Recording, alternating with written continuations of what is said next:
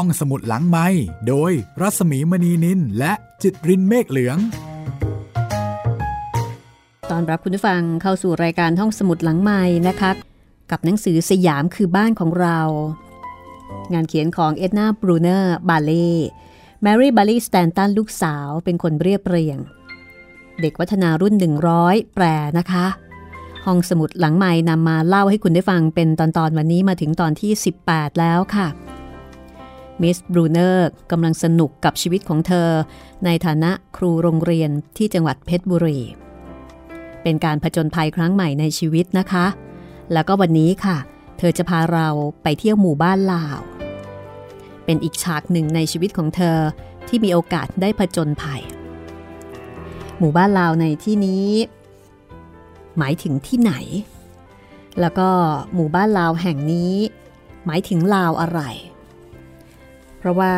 พอพูดถึงคำว่าลาวเนี่ยก็ตีความได้หลากหลายนะคะ เพราะฉะนั้นวันนี้เหมือนกับเราไปเที่ยวนะคะ ตามมิสบรูเนอร์ไปเที่ยวหมู่บ้านลาว แต่ว่าจะมีเรื่องอะไรที่น่าสนใจบ้างก็ต้องติดตามกันละค่ะ แต่รับรองว่าได้ทั้งความรู้แล้วก็ได้ทั้งความเพลิดเพลิน สยามคือบ้านของเราตามมิสบรูเนอร์ไปเลยค่ะ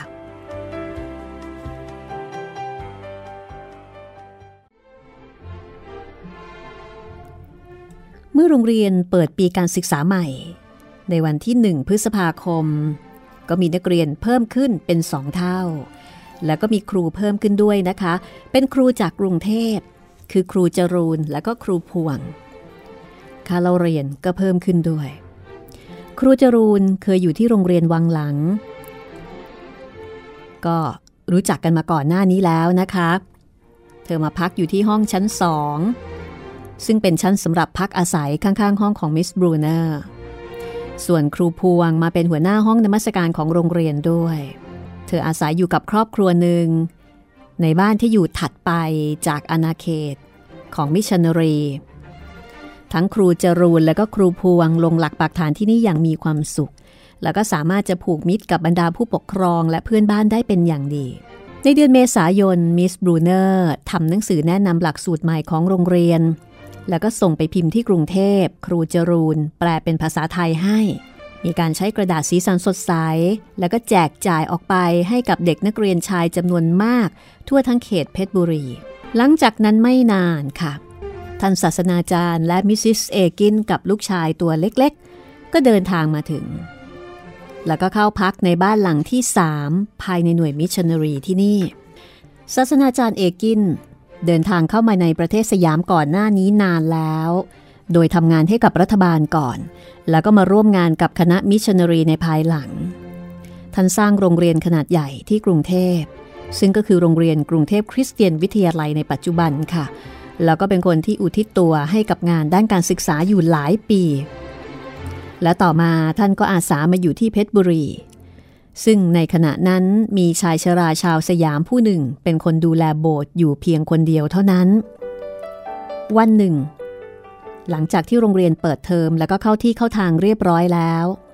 ศาสนาจารย์เอกินก็มาถามมิสบรูเนอร์บอกว่าอยากจะไปช่วยสอนในโรงเรียนที่หมู่บ้านลาวแห่งหนึ่งในช่วงเช้า สักอาทิตย์ละครั้งไหม การไปที่นี่นะคะ ต้องไปทางเกวียนค่ะ แล้วก็มีทางเกวียนอยู่เพียงเส้นเดียว แล้วก็จะเป็นเส้นทางที่ถูกน้ำท่วมขังตลอดฤดูฝน ศาสนาจารย์เอกินบอกว่ามิสบรูเนอร์สามารถจะขี่ม้าไปยังหมู่บ้านนี้ได้อย่างสบายๆ เพราะเธอมีม้าประจำตำแหน่งอยู่ แม่มสาวก็รู้สึกตื่นเต้น เมื่อนึกออกว่า งานนี้น่าจะเป็นการผจญภัยอีกครั้งหนึ่งของเธอ เธอก็ตอบตกลงด้วยความเต็มอกเต็มใจ ในวันพฤหัสซึ่งเป็นวันหยุด เธอก็ขี่ม้าไปยังตาพานยี่หน ซึ่งเป็นหมู่บ้านแรกของพวกลาว ปัจจุบันนี้ก็คือสะพานยี่หนอยู่ในเขตอำเภอเมืองเพชรบุรีค่ะ แล้วก็ไปที่บ้านกำนันนะคะ ซึ่งมีหน้าที่ดูแลชุมชนหมู่บ้านลาวทั้งหมด ซึ่งกำนันและครอบครัวก็ต้อนรับเธอด้วยไมตรีจิตอันอบอุ่น เธอก็เสนอแผนการบอกว่าจะมาช่วยสอนหนังสือให้แก่เด็กๆพวกเขา ก็ขอร้องให้เธอเนี่ยใช้บ้านของเขาเป็นห้องเรียน มิสบรูเนอร์บรรยาย เกี่ยวกับเรื่องของคนลาวที่เธอได้พบเจอบอกว่า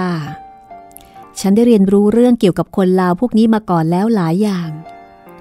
เป็นเวลานานหลายสิบปีมาแล้ว ที่ชนเผ่าลาวโซ่งถูกกวาดต้อนในฐานะเฉลย มาจากดินแดนทางภาคตะวันออกเฉียงเหนือที่อยู่ไกลออกไปถึง 400 ไมล์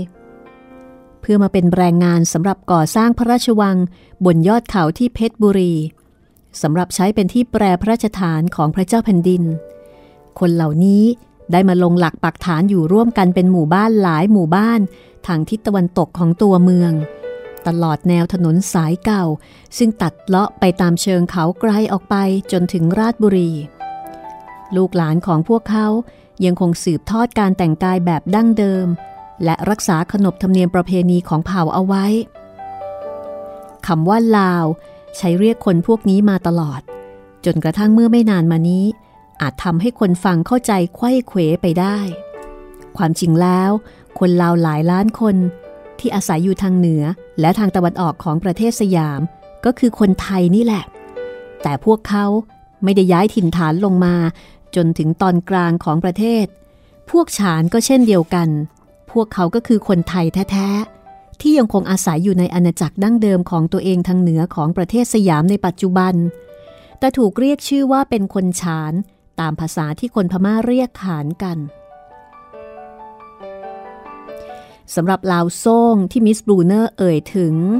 มีเชิงอัดอธิบายบอกว่าคือไทยดำหรือว่าไทยทรงดำก็คือคนไทยเผ่าหนึ่งที่นิยมสวมเสื้อผ้าสีดำ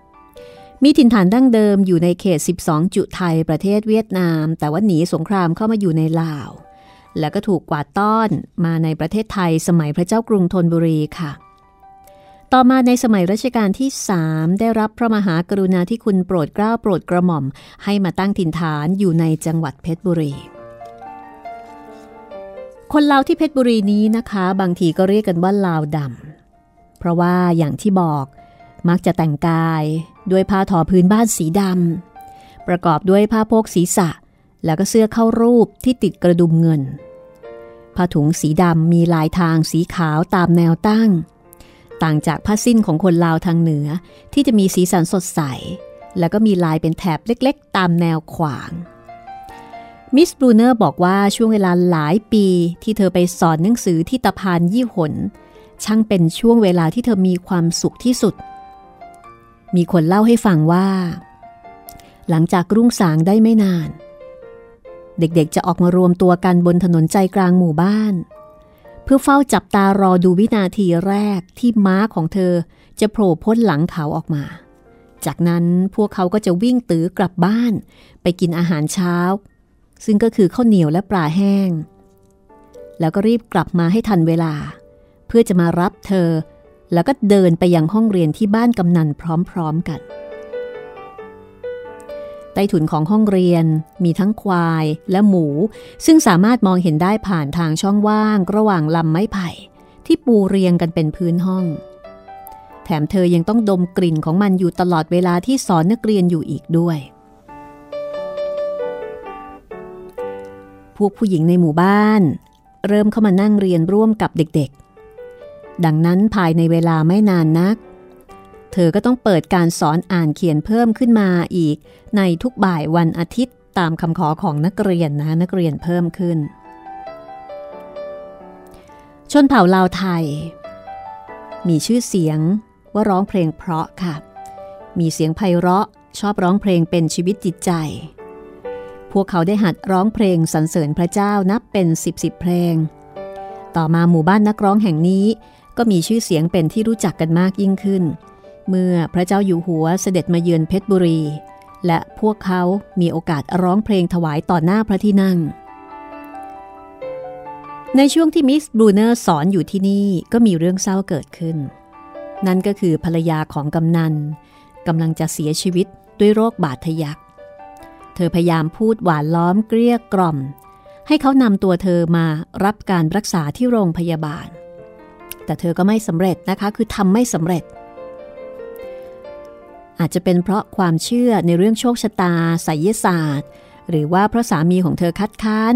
ไม่ให้ฝ่าฝืนธรรมเนียมประเพณี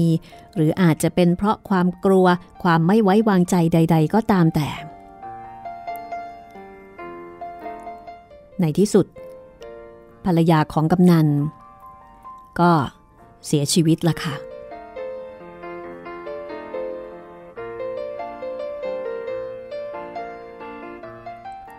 ในเดือนมีนาคมปีถัดมา ซึ่งเป็นช่วงหน้าร้อน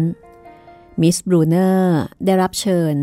ให้ไปร่วมเป็นสักขีพยานในงานรื่นเริงประจำปี ซึ่งที่ผ่านมาไม่เคยมีชาวต่างชาติคนไหน ได้รับอนุญาตให้เข้าร่วมงานมาก่อนเลย เธอเป็นคนแรกนะคะ ซึ่งเธอก็เดาว่าน่าจะเป็นเพราะความสัมพันธ์อันดีระหว่างเธอกับพวกสาวๆในหมู่บ้านนั่นเอง ที่ทำให้เธอได้รับสิทธิพิเศษเช่นนี้ เธอก็อธิบายบอกว่า ในหมู่บ้านลาวทุกแห่ง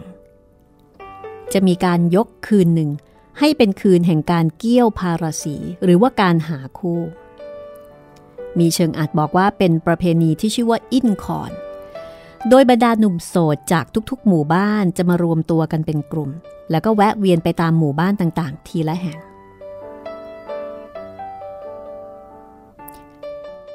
ในค่ำคืนแห่งงานเลี้ยงที่สนุกสนานนี้ บรรดาสาวๆ จะสวมใส่ชุดแต่งงานของมารดานะคะของแม่ ซึ่งตัดเย็บจากผ้าทอมือสีดำมีแถบไหมเล็กๆ สีแดงเหลืองปักที่คอแล้วก็แขนเสื้อ ซึ่งถือเป็นธรรมเนียมประเพณี ที่สืบทอดต่อกันมาสู่ลูกหลานหลายต่อหลายรุ่น ปกติแล้วพวกเขาจะไม่นำเสื้อผ้าชุดนี้มาสวมใส่อีกค่ะ ยกเว้นแต่เมื่อต้องการจะใช้เป็นเครื่องหมายบอกให้รู้สถานะว่า หญิงผู้นั้นแต่งงานแล้ว ในขั้นแรก เพื่อเป็นการทำความคุ้นเคยกันนั้น หนุ่มสาวก็จะออกมายืนเรียงแถวหันหน้าเข้าหากัน แล้วก็โยนถุงใส่เมล็ดถั่วใบเล็กๆ คือลูกช่วงนั่นเองนะคะ บางท่านอาจจะรู้จัก ก็โยนลูกช่วงให้กันไปมา ทุกคนต่างก็มีท่าทีเขินอาย แต่ก็ตั้งอกตั้งใจโยนกันอย่างจริงจัง ต่อจากนั้นก็จะมีการเต้นบรำซึ่งในระหว่างช่วงเวลานั้นความตื่นเต้นก็จะค่อยๆ เพิ่มมากขึ้นเป็นลำดับ งานนี้ใช้เวลาหลายชั่วโมงติดต่อกันค่ะ หนุ่มๆจะผลัดเวียนกันเข้ามาเต้นบรำ ทำกลางสาวๆ ที่ยืนเรียงรายเป็นรูปครึ่งวงกลมทีละคนทีละคน ในขณะที่ชายหนุ่มอีกคนหนึ่งจะบรรเลงเพลงแสนหวาน ด้วยเครื่องเป่าของทางภาคเหนือ ที่ทำจากต้นอ้อเรียกว่าแคนส่วนชายหนุ่มและหญิงสาวคนอื่นๆ ก็จะโยกตัวไปมาพร้อมกับตบมือเข้ากับจังหวะเพลงไปด้วย ในขณะที่ผู้เฒ่าผู้แก่ก็จะคอยยืนจับตาดู เมื่อชายหนุ่มคนไหนแสดงอาการสนอกสนใจ เลือกไปเเลือกเข้าไปเต้นรำต่อหน้าหญิงสาวคนไหนเป็นพิเศษ ก็จะถือว่าเขาได้เลือกเธอเรียบร้อยแล้ว และหลังจากที่เขาไปเที่ยวเยี่ยมเยือนหมู่บ้านอื่นๆ กับเพื่อนจนครบถ้วน เขาก็จะกลับมาขอแต่งงานกับหญิงสาวผู้นั้น ในเวลาราวเที่ยงคืน เมื่องานเลี้ยงฉลองเริ่มต้นขึ้นแล้วมิสบรูเนอร์ก็ออกเดินทางกลับ โดยขี่ม้าจากมาอย่างเดียวดายภายใต้แสงจันทร์ ขณะที่ในใจยังคงครุ่นคิดถึงพิธีกรรมที่เพิ่งได้ไปสังเกตการมา ด้วยความรู้สึกขอบคุณ ที่คนในชุมชนให้สิทธิพิเศษแก่เธอในครั้งนี้ แสดงว่าสมัยก่อนนี้ก็คงจะปลอดภัยมากนะคะ เธอถึงสามารถเดินทางโดยการขี่ม้า ตามลำพัง ในเวลาประมาณเที่ยงคืนดึกดื่นขนาดนั้น ในบทต่อไปนะคะ ชื่อว่าเดินทางล่องแม่น้ำในบทนี้มิสบรูเนอร์ได้บรรยายถึงพระนครคีรีหรือว่าเขาวังเอาไว้ด้วยนะคะ เธอบอกว่า ธอชอบเดินขึ้นเขา ไปนั่งคนเดียวเงียบๆ ที่เจดีแห่งหนึ่งนะคะ ซึ่งตั้งอยู่โดดเดี่ยวบนยอดเขาว่าง ที่นี่เป็นเหมือนกับมุมสงบส่วนตัวของเธอเลยทีเดียว เธอชอบเดินขึ้นเขาแล้วก็ไปนั่งเงียบๆ คนเดียว จนกว่าจะมืดจะค่ำนั่นละค่ะ เธอถึงจะกลับลงมา เธอก็บรรยายบอกว่าทางขึ้นเขา เป็นถนนกว้าง ปูด้วยอิฐ แล้วก็มีหลายจุดที่ค่อนข้างชัน เส้นทางคดเคี้ยวนี้มุ่งขึ้นสู่พระราชวังเก่า แล้วก็ข้ามไปยังยอดอื่นๆ ของภูเขาลูกนี้ด้วย ตลอดสองข้างทางก็จะมีต้นลั่นทม ซึ่งงอกขึ้นมาจากหินภูเขาไฟที่ครุขระเป็นเหลี่ยมแหลม ในช่วงเวลาที่ลั่นทมพร้อมใจกันทิ้งใบ แล้วก็ผลิดอกบานสะพรั่งในหน้าแล้ง เมื่อมองขึ้นไปจากตัวเมือง ก็จะสามารถเห็นเส้นทางอันคดเคี้ยวนี้ได้ชัดเจนตลอดทั้งสาย โดยมองตามแนวของดอกลั่นทมสีขาวหนาทึบนี่เอง และที่เขาวังนี้นะคะ ก็มีวัดที่ยังสร้างไม่เสร็จดี อยู่หนึ่งยอด หมายถึงว่า ในอาณาบริเวณของเขาวังเนี่ยมียอดหนึ่งมีวัดที่ยังสร้างไม่เสร็จ แล้วก็อีกยอดหนึ่งมีหอดูดาว แต่ว่ามิสบรูเนอร์ชอบขึ้นไปที่เจดีย์ใหญ่ ซึ่งตั้งอยู่โดดเดี่ยวบนยอดสูงสุดจากจุดนี้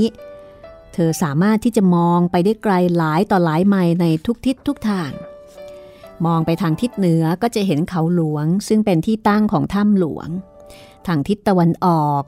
มองไปก็จะเห็นใบเรือเล็กของเรือหาปลาในอ่าวสยาม มองไปทางทิศตะวันตกก็จะเห็นเทือกเขาสูงทะมึน ซึ่งเป็นปราการธรรมชาติที่กั้นเขตแดนระหว่างเพชรบุรีกับตอนใต้ของพมา่า และจากข้างบนนี้ถ้ามองไปทางทิศใต้ก็จะเห็นแม่น้ำเพชรบุรีเป็นสายเล็กๆ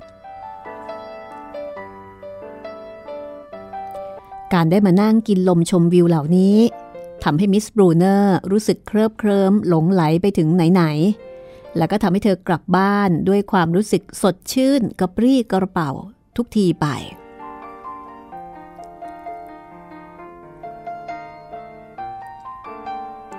วันหนึ่งค่ะ มิสบรูเนอร์เห็นพวกกระเรียง ก็คือชาวไทยภูเขาเผ่าหนึ่งนะคะ เห็นพวกกระเรียงที่ในตลาด พวกเขาลงมาจากหมู่บ้านที่อยู่บนภูเขาใกล้ๆต้นสายของแม่น้ำ เธอสังเกตว่าชุดประจำเผ่าของพวกเขาแลดูแปลกตา และความเป็นมาในอดีตของอชาวกะเหรี่ยงก็เป็นเรื่องที่เร้นลับ ไม่มีใครเคยรู้มาก่อนทำให้เธออยากรู้ค่ะ ว่าชาวกะเหรี่ยงมีชีวิตอยู่อย่างไร ยิ่งคิดก็ยิ่งอยากรู้นะคะ อยากจะออกท่องเที่ยว ไปตามแม่น้ำสายนี้มากขึ้นทุกที ต่อมานะคะ เมื่อเธอหยิบยกเรื่องนี้มาคุยกับกลั่น กลั่นก็ประกาศความเป็นเจ้าถิ่นในทันทีว่า แถวหมู่บ้านของชาวกะเหรี่ยงเนี่ยเป็นถิ่นที่เขาคุ้นเคย เพราะว่าเขาเองเคยไปอยู่ที่นั่นมานานหลายปี และเขาก็รักที่นั่นมาก แล้วก็ยินดีที่จะร่วมเดินทางไปกับเธอในฐานะมักคุเทศ เขาบอกว่าสามารถจะถ่อเรือ ซึ่งเป็นเสมือนบ้านลอยน้ำขนาดเล็กของคณะมิชชันนารีไปถึงที่นั่นได้ง่าย ๆ ในช่วงเดือนธันวาคม แต่ไม่ควรจะรอช้าไปจนถึงเดือนมกราคม เพราะถ้าเกิดว่าไปถึงช่วงนั้นแม่น้ำก็จะตื้นเกินไปสำหรับเรือที่มีน้ำหนักมากแหมพอบอกว่าอยากจะไปนะคะ ก็มีคนเสนอตัวทันทีว่าได้เลย ทินเกาคุ้นเคย พาไปได้ มิสบรูเนอร์ก็ดีใจนะคะ ไปขออนุญาตค่ะนำแผนการการที่จะไปท่องเที่ยวไปตามลำน้ำ เล่าให้คุณหมอแมกเดเนียลและศาสนาจารย์เอกินได้ฟัง และเธอก็ต้องประหลาดใจที่ทั้งคู่เห็นชอบด้วย มีข้อแม้อยู่ข้อเดียวนะคะ ว่าเธอจะต้องหามิชชันนารีไปเป็นเพื่อนด้วยอีกสักคนหนึ่ง มิสบรูเนอร์อายุ 24 ปีแล้ว แต่ว่าตอนนั้นยังเป็นยุคที่สาวๆ จะต้องมีพี่เลี้ยงคอยคุมเวลาไปไหนมาไหนอยู่ดี มิสบูเนอร์บอกว่า ฉันมาคิดคิดดูแล้ว ถ้าหากพวกเขาไม่เห็นด้วยกับการกระทำที่ออกจะบ้าบินเกินขอบเขตของฉันครั้งนี้ พวกเขาก็คงจะทำให้เรื่องมันจบลงง่าย ๆ ด้วยข้อแม้เดียวกันนี้ได้เหมือนกันนั่นละ่ะ ฉันกลับไปยังโรงเรียนวังหลัง ด้วยความหวังว่าในระหว่างสมาชิกใหม่ของโรงเรียนสองคน คงจะต้องมีคนใดคนหนึ่งรีบคว้าโอกาส มาร่วมการเดินทางอันน่าสนุกกับฉันแน่ ๆ แต่คนหนึ่งไม่ยอมไป โดยอ้างว่าไม่มีเงิน และไม่อยากเป็นภาระ ให้ใครต้องมาออกเงินให้ ส่วนอีกคนหนึ่งทำท่าเข้าอกเข้าใจว่า เรื่องนี้มีความสำคัญกับฉันมาก และบอกว่าเธอเต็มใจจะไปด้วย ถ้าหากมีใครยอมมาช่วยรับงานในความรับผิดชอบของเธอไปทำแทน แต่แล้วก็ไม่มีใครเสนอตัวออกมาอยู่ดี เอายังไงดี ถ้าไม่มีใครไปด้วย เธอก็หมดสิทธิ์นะคะ มิสบรูเนอร์ใจฝ่อลงไปบ้างค่ะ แต่ความมุ่งมั่นก็ยังมีเกินร้อย เธอนึกถึงลูซี่ดันแลบซึ่งเป็นครูใหญ่คนแรกของโรงเรียนสตรีวิทยานะคะ ในสมัยนั้นเรียกกันว่าโรงเรียนแมมสี เธอนึกถึงมิสลูซี่ซึ่งอายุมากกว่าเธอ แล้วก็ทำงานเป็นพยาบาลนอกเวลา เป็นผู้ประกาศศาสนาด้วย แล้วก็เป็นคนที่ทำงานเพื่อศาสนาอย่างจริงใจ โดยช่วยงานคณะมิชชันนารีอย่างเต็มที่ ลูซี่เกิดในคุกที่กรุงเทพค่ะ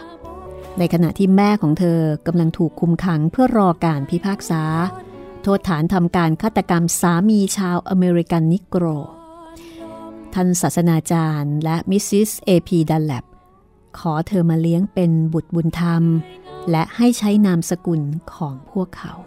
และระหว่างช่วงที่ลากลับไปเยี่ยมบ้าน พวกเขาก็พาเธอกลับไปที่สหรัฐด้วย ซึ่งลูซี่ก็มีโอกาสได้ศึกษาเพิ่มเติมในระดับสูงขึ้นไปอีก เธอเป็นคนที่ไม่เคยอยู่นิ่ง แล้วก็เป็นคนที่ชอบช่วยเหลือคนค่ะ และแล้วมิสลูซี่ก็รับปาก ที่จะมาเป็นเพื่อนร่วมทางให้กับมิสบรูเนอร์อย่างเต็มอกเต็มใจ ห้องสมุดหลังไมค์โดยรัศมีมณีนินและจิตรินเมฆเหลือง คุณกำลังติดตามห้องสมุดหลังไมค์ที่ www.thaipbsradio.com ค่ะ กับหนังสือสยามคือบ้านของเรา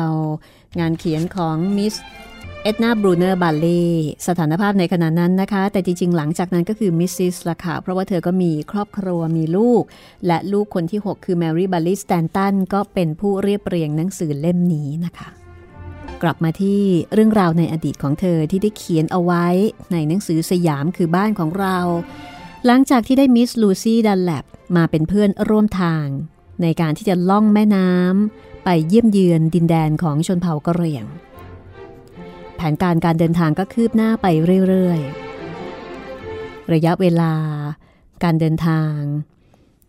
ที่กำหนดเอาไว้ แล้วก็รวมไปถึงการเตรียมการอื่นๆนะคะ ก็ดำเนินไป เวลาการเดินทางก็ใกล้เข้ามามิสซิสเอกินก็บอกว่าจะดูแลโรงเรียนให้ แล้วก็ไม่ต้องรีบกลับรอก หมอแมคเดเนียลก็บอกว่าจะจัดการงานทุกอย่างได้ โดยที่ไม่ต้องมีกลั่นคือกลั่นนี่จะเป็นไกด์พาไป แล้วก็ให้กลั่นยืมปืนสั้นติดตัวไปอีกต่างหากท่านศาสนาจารย์เอกินก็มอบกล้องดูภาพ 3 มิติ หรือว่าstereo stereopticon นะคะหรือว่า Magic Lantern แล้วก็ออร์ออร์แกนตัวเล็ก ให้นำติดไปด้วย เผื่อที่จะได้ใช้ในโอกาสที่มีการประชุมหมู่บ้าน โดยกลั่นจะเป็นผู้อธิบายรูปภาพต่างๆ ในพระคัมภีร์ หมอยังสั่งให้เอาหีบที่บรรจุยาสามัญเต็มพิกัดไปอีกด้วย เพราะรู้ว่าจะต้องมีคนมาขอยาตลอดทางที่ล่องไปตามแม่น้ำอย่างแน่นอน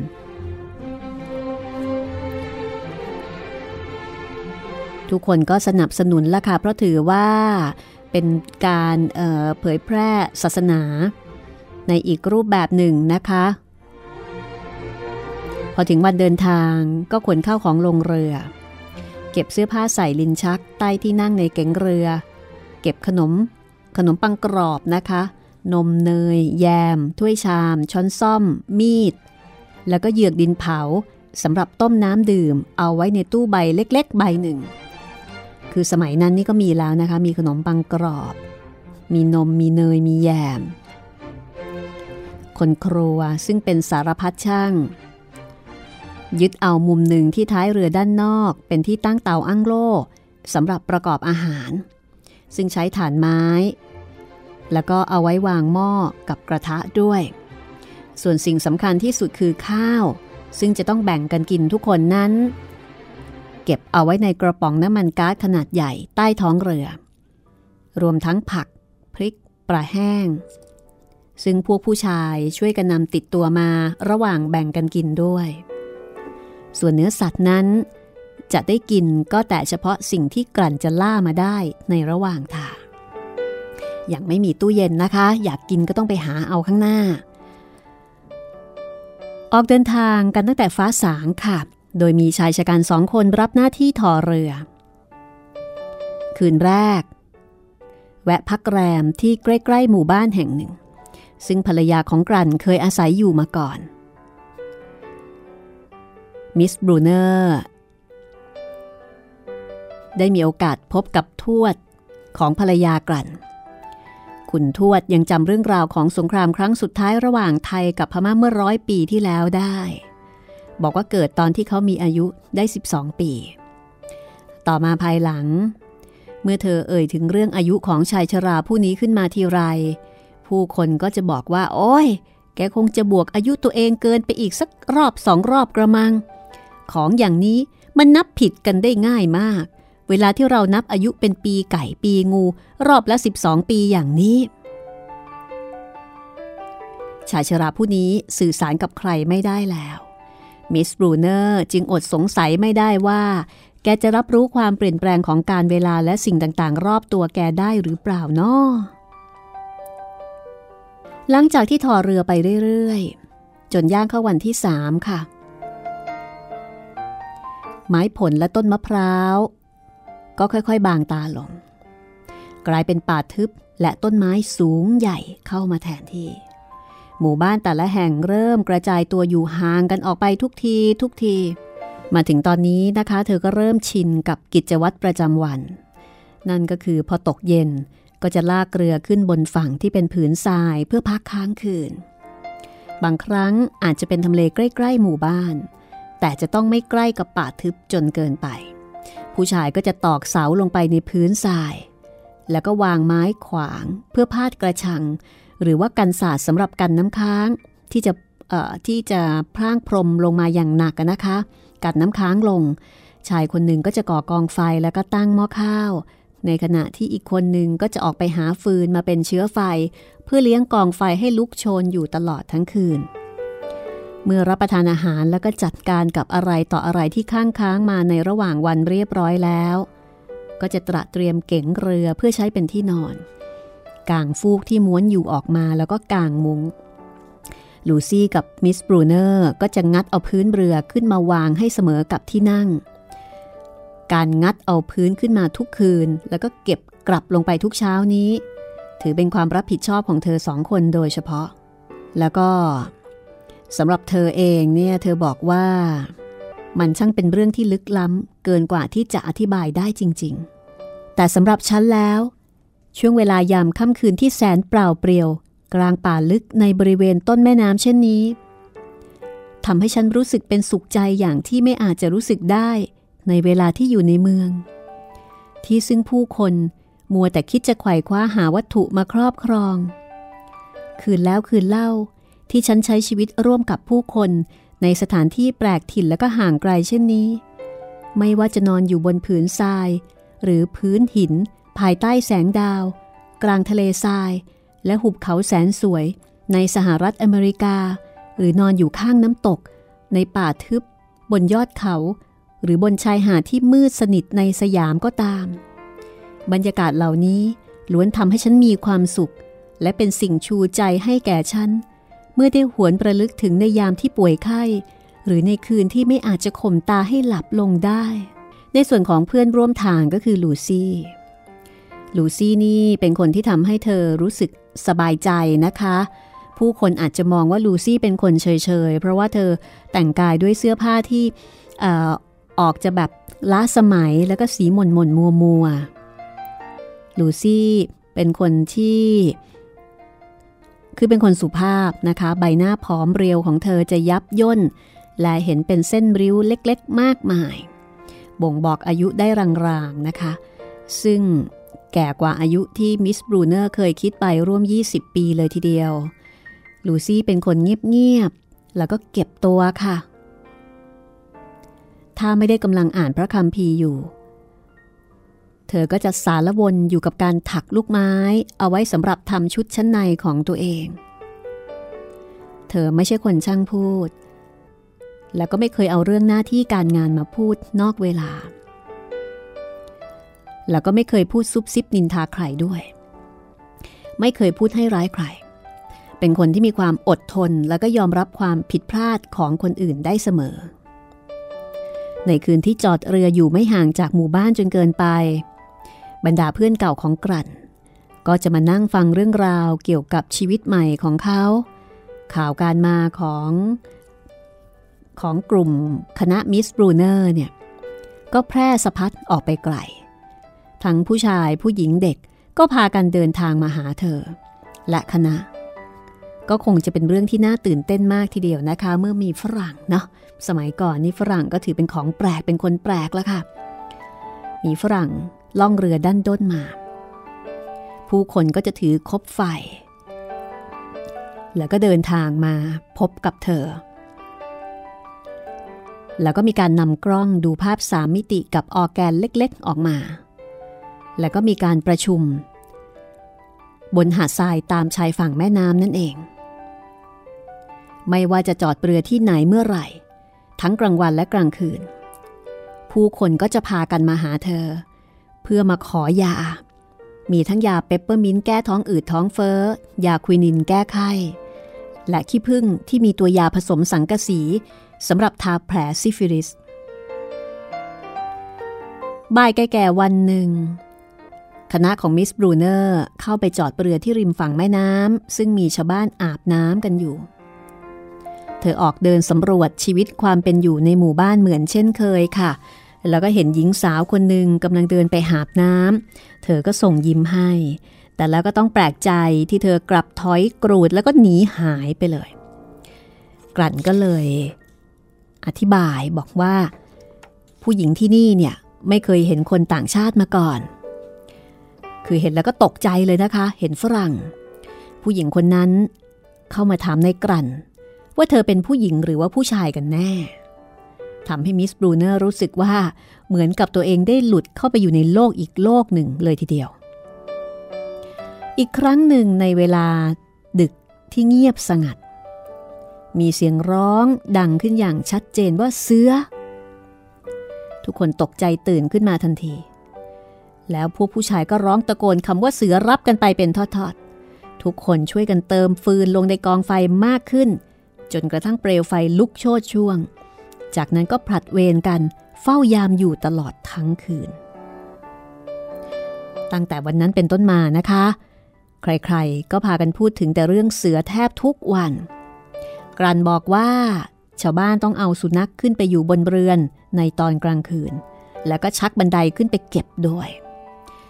ก่อนหน้านี้ไม่นานค่ะ มีเด็กคนหนึ่งมัวเดินโอเอตามหลังพ่อไม่ทัน ถูกเสือลากตัวเอาไปกิน น่ากลัวมาก และแล้วคณะของมิสบรูเนอร์ก็ผ่านพ้นหมู่บ้านริมแม่น้ำแห่งสุดท้ายไป ว่ากันว่าจะไม่ได้เห็นชีวิตแบบชาวบ้านเช่นนี้อีกแล้ว จนกว่าจะไปถึงสาระเหตุปัจจุบันคือหมู่บ้านสาระเห็ดอำเภอท่ายางจังหวัดเพชรบุรีนะคะบ่ายวันนั้นค่ะมิสบรูเนอร์ก็มีโอกาสได้เห็นควายตัวหนึ่งยืนอยู่กลางน้ำ ควายตัวนี้ได้รับบาดเจ็บ ที่บริเวณหลังเป็นบาดแผลฉีกกว้างที่น่ากลัว จากกรงเล็บของเสือค่ะ ก็เรียกว่าควายตัวนี้เนี่ยคงจะผ่านการต่อสู้ที่ดุเดือดมากทีเดียวกับเสือ แล้วมันก็รอดมาได้ แต่ก็สะบักสะบอมเลยทีเดียว เช้าวันต่อมา ก็มาจอดเรืออยู่ตรงคุ้งน้ำช่วงหนึ่ง ซึ่งมีตลิ่งที่สูงชัน ลูซี่กับมิสบรูเนอร์ปีนขึ้นไปเดินเล่นบนฝั่ง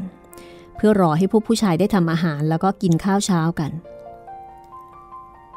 เดินตัดข้ามส่วนที่เป็นแหลมแคบๆ แล้วก็มองลงไปเบื้องล่าง เห็นเรือรูปร่างแปลกๆลำหนึ่งทอดสมออยู่ที่กลางแม่น้ำแต่ว่ามองไม่เห็นเจ้าของเรือนะคะ ก็นึกแปลกใจ ว่าเจ้าของไปอยู่เสียที่ไหน